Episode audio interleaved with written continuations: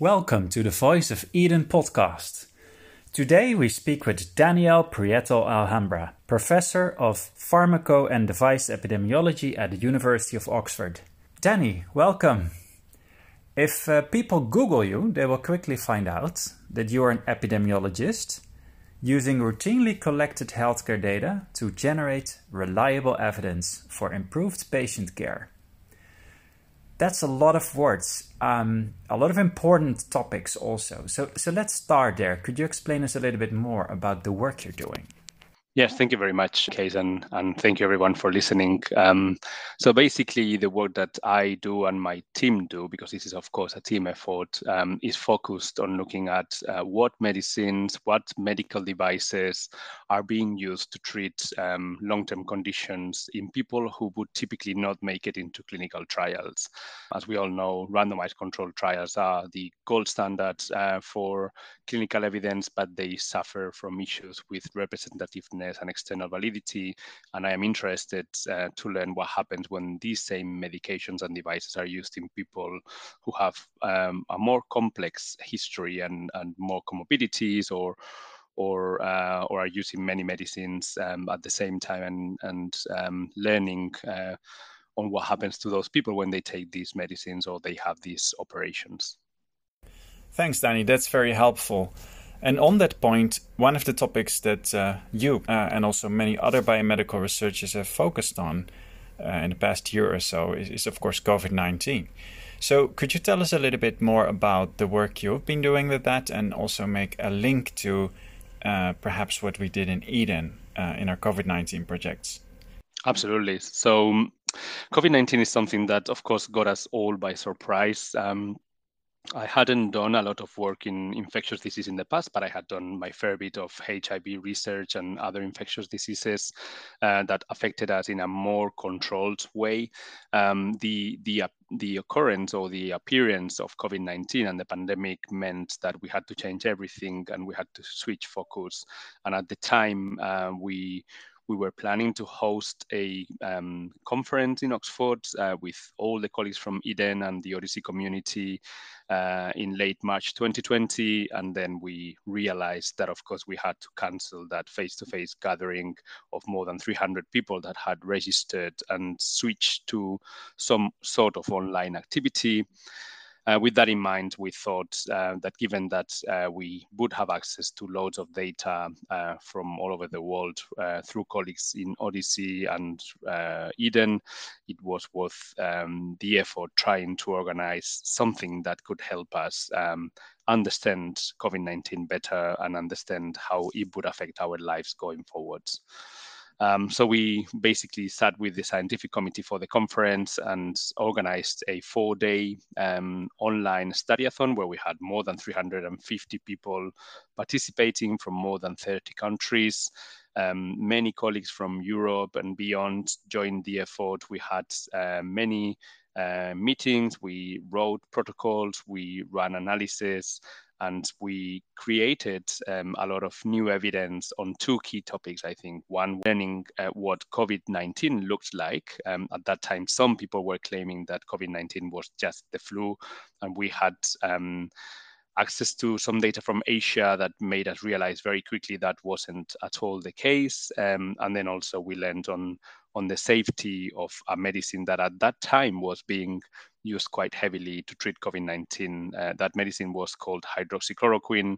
We were the first ones to demonstrate that that, in combination with azithromycin, which was also being used quite heavily to treat COVID 19, was leading to cardiovascular safety outcomes, even leading to some regulatory advice um, contraindicating or advising against the use of that combination. Thanks, Danny. Uh, there's a lot to unpack here. So, um, yeah, clearly COVID 19 uh, was a new disease, but uh, you also mentioned the term uh, studyathon. And our topic of today is open science. In what way do you think that this, this collaboration, um, and maybe you want to add a little bit more detail to it, really was different from, let's say, how we did this kind of research before uh, the era of COVID 19? Yeah, absolutely. So, so I, I think um, the the key enabler here for open science is the use of uh, a common data model that basically breaks um, the tasks uh, that one needs to do to go from kind of raw patient level data to the generation of evidence into two major tasks. One is the kind of data harmonization, and second, the data processing. And the use of a common data model enables the reuse of ETL and analytical pipelines uh, for many studies and many different places and settings.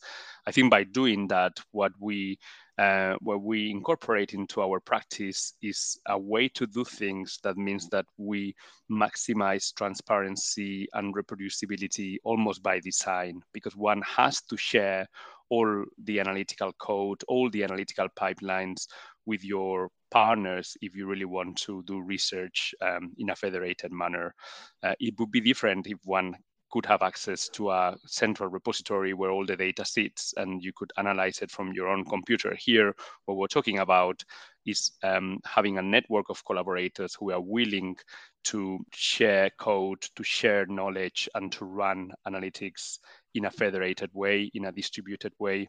And that is a fundamental game changer that does not only accelerate research dramatically, and I think improves the trustworthiness of that research, but also generates uh, an ambience, uh, um, a way of working that is and has to be uh, transparent, open, and uh, reproducible. Right. So um, what you're saying is that sort of contrasted with the traditional approach of we have a research question, someone has data, and um, we just figure out on a sort of per data set basis how to use that data to answer the question. You break it into two steps, which is first you go from the source to this common data model, and then you apply the analysis uh, on the common data model. It sounds a bit counterintuitive, though, that that would speed up things, as you say. So isn't the amount of work always i mean in principle the same? And um, does introducing a cdm not even create more work? So so how how does the um, the timeliness change through this?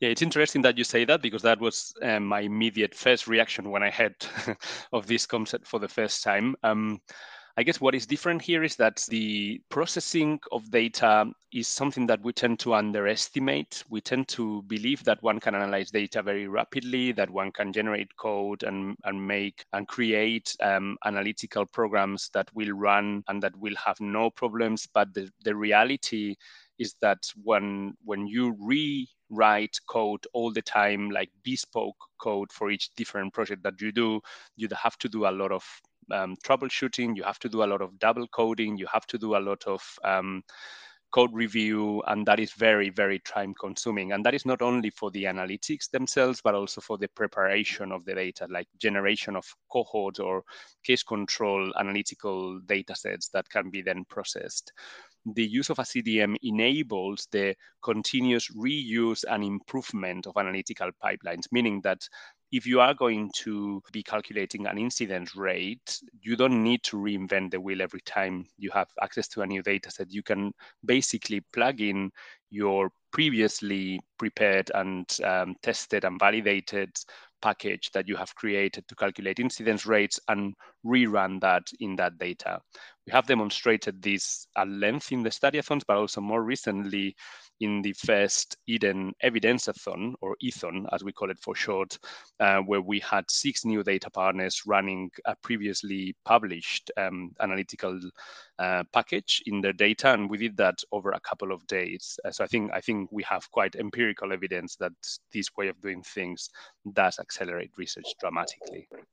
That makes sense. So the initial step converting to the CDM uh, is still there, and still needs a lot of uh, time and effort potentially, but the, the rapidity, so the, the speed mainly comes from that second step, which is, is much faster to do, right? My question would be what is the time it takes to, to convert to a CDM? Uh, how does that compare to sort of the classical approach?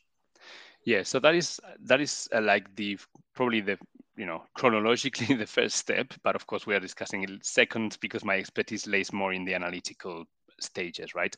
Um, but for for the preparation of data or curation of data, that is, I think, um, the step in the process of real world evidence generation that tends to lead to mistakes and reproducibility issues most commonly. I think we tend to focus a lot on, you know, statistical analysis plans focus a lot on how are you going to analyze the data? How are you going to minimize confounding? How are you going to compare drug A to drug B or vaccine A to vaccine B? But many times, um, the big problems with reproducibility and the big problems with um, quality in real world evidence uh, are around the preparation or the curation of the data. And that means that if you want to produce good quality data, you have to spend a lot of time in that first uh, data preparation step. And in my experience, and I have worked with data from all over Europe using a kind of study per study protocol and, and tools that we had in the past uh, that did not use a CDM, that step of preparing the data did not only take long, but it was also again a process you had to repeat every time for every separate study. So although it might be that if you only want to do one study and that's it it's probably faster to do it in the traditional way. If you um, are going to be using a database repeatedly for different questions um, you are saving quite a lot of time by mapping and doing the ETL process just once for the whole data set and then you know refining it as, as needed in the future, but mostly reusing that same instance of the database um, for all your analysis.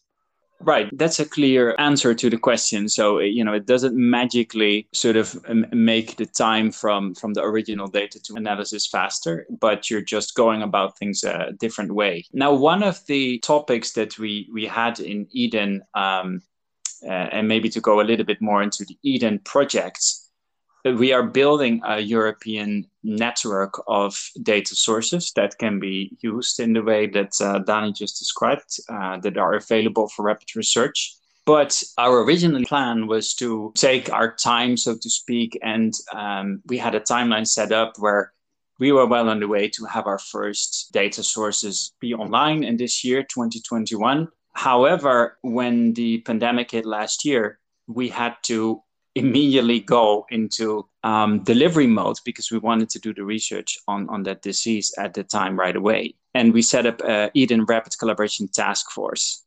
Um, and this was to help the data partners in the EHDEN network that we have to convert their data um, actually un- under some time pressure, right? So, so unlike maybe the ideal scenario that that you were sketching, Danny, we had to um, sort of rapidly set up uh, uh their data and convert it to this OMOP common data model that we're using in EHDEN.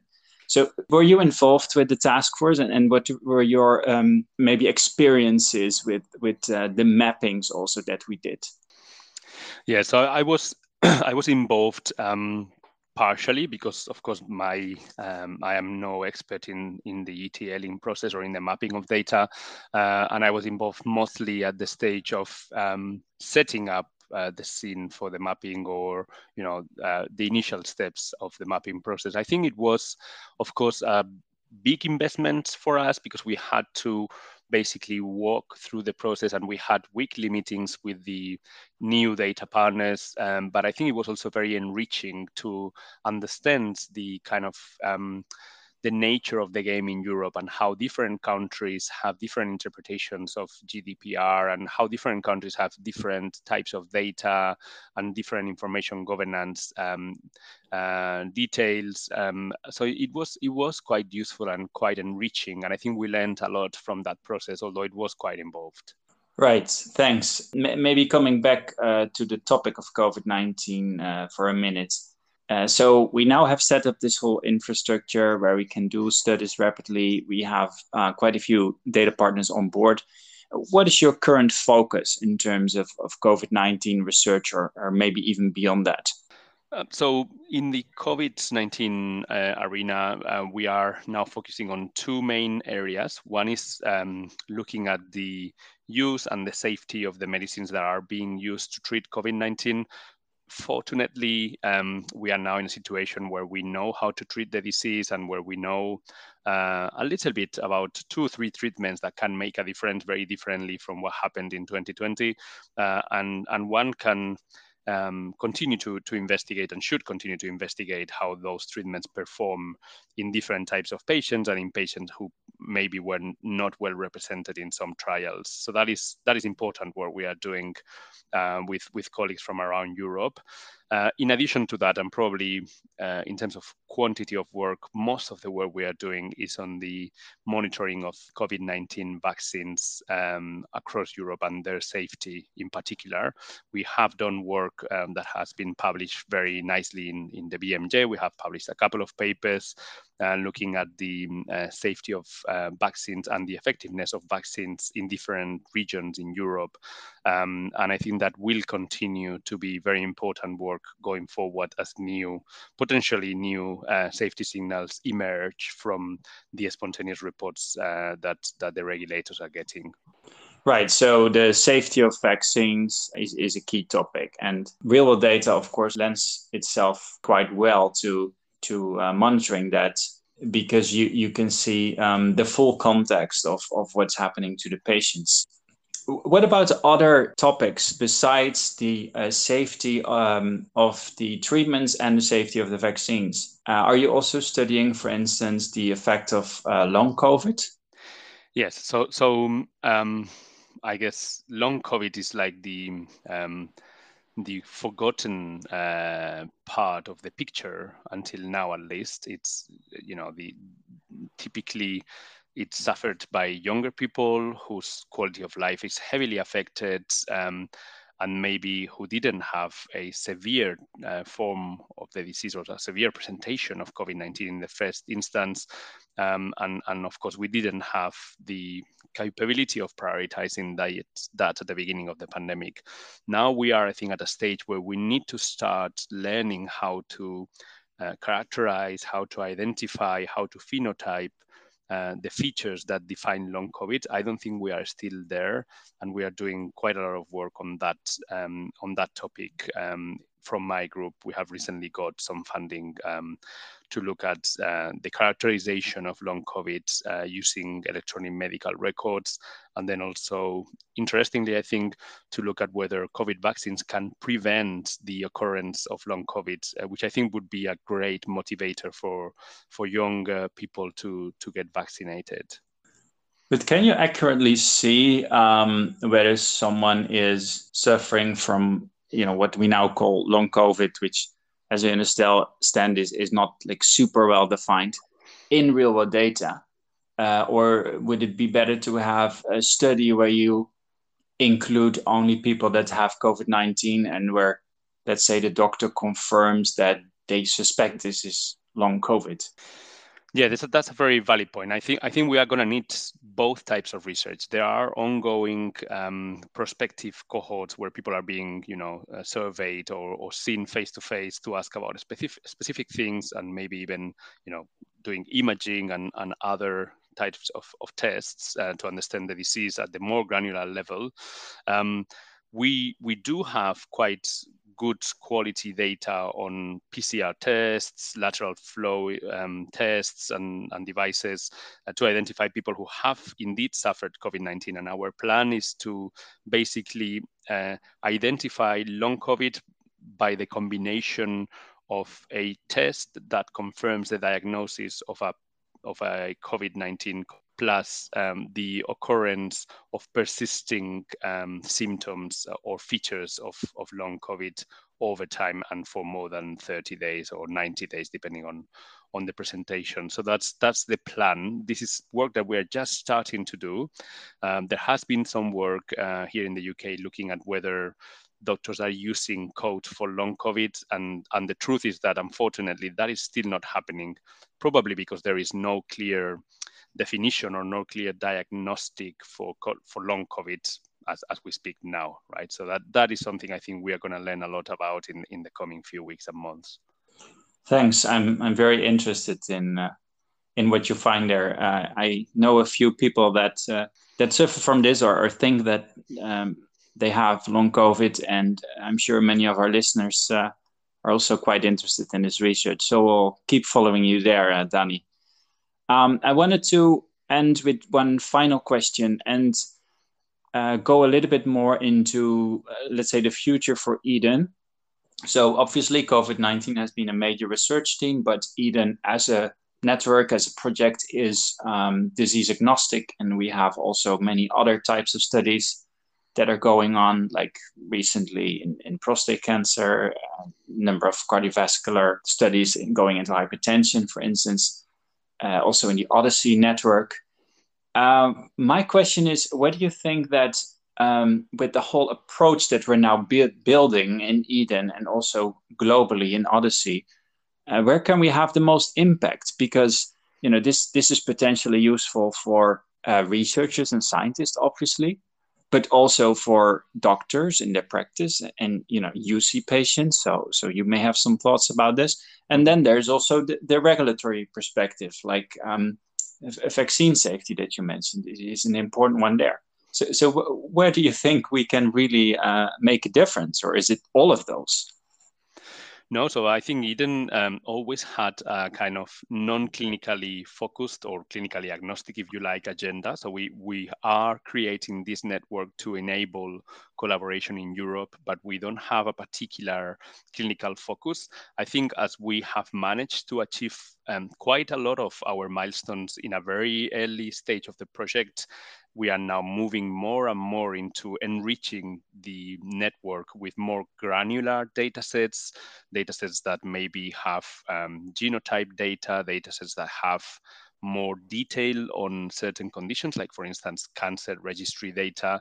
Um, and I think um, what we aim to achieve and what we should achieve in, in the coming year or two is um, the generation of a network that enables um, researchers in Europe to collaborate and create evidence on any condition really not only covid uh, or not only the conditions we've already investigated but any condition um, and hopefully a, a, sustainable network that by doing research on different areas can continue to refresh those uh, data sets and to update them as we learn more about new conditions. I think good examples would be the um, the collaboration with external projects. You mentioned um, prostate cancer and Pioneer. There's also been some work on cardiovascular disease. There's been work on rheumatoid arthritis and inflammatory arthritis. We are now collaborating with new initiatives that are being set up in Europe to investigate other types of arthritis, other types of cancers, and I think that is the short-term kind of future of, of EHDEN and, and, and where EHDEN should continue and be self-sustainable from the clinical and research perspective. I think from the regulatory perspective, it's kind of obvious that EHDEN um, has delivered a lot and very rapidly. As I mentioned, the safety of hydroxychloroquine, I think, is mentioned in some of the most recent uh, regulatory guidelines from NCEP.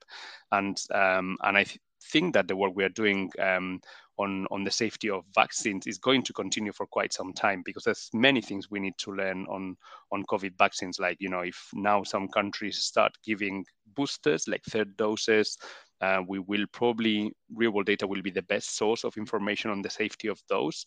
If countries start combining um, different vaccines or using what we call heterologous um, heterologous uh, regimens, then again we will be learning a lot from real world data. So there's a lot of work coming up on different clinical areas that where EHDEN will will have a big impact, I believe. Thanks, Danny, for um, being the voice of EHDEN on this episode of our podcast with us. And for our listeners, uh, we hope you enjoyed. Please, if you do have ideas for other topics or you want to give us some feedback, do reach out. We are here for you, the audience. And stay tuned for our next episode on patient involvement in open science with our colleagues from the European Patients Forum. We'll be right back.